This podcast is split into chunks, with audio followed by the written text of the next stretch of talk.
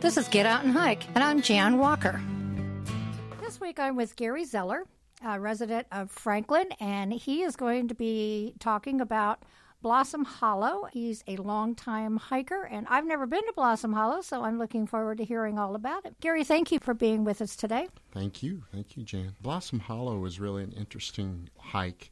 It's a it's a forest preserve that is uh, been preserved through the Nature Conservancy or is it the Sycamore Land Trust? I don't remember which one. Sorry, both to both those organizations uh, for, of preserving this this uh, beautiful tract of of, of forest. Uh, it's 149 acres uh, in total.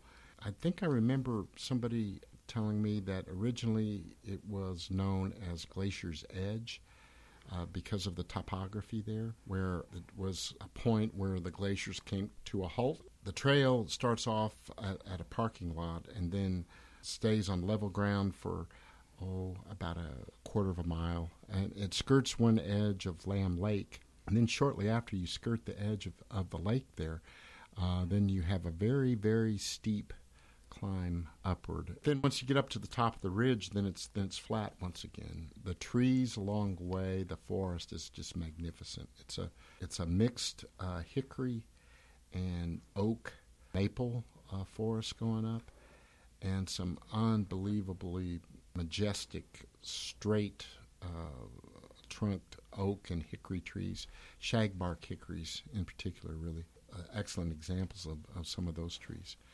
Then once you get up to the top of the ridge there, once again, you go along a, a short span of, I don't know, maybe, uh, well, less than a quarter of a mile, uh, where it's, it's flat out along the ridge. And then you start to, you start to loop down into a, a hollow, a creek hollow. And once you descend down into uh, the creek hollow area, of course, the forest changes a little bit, and you, you get more uh, lowland forest with uh, maple and beech trees. Then you come back up uh, from that uh, lowland area, from the hollow, uh, back up to the ridge again. You definitely have to be in condition to, to get up that hill to, to take the whole the whole loop. And I mean, you could always just you know do part of the trail, but probably 40 minutes, good 40 minutes, maybe an hour. Well, thank you very much for being here today. You're welcome.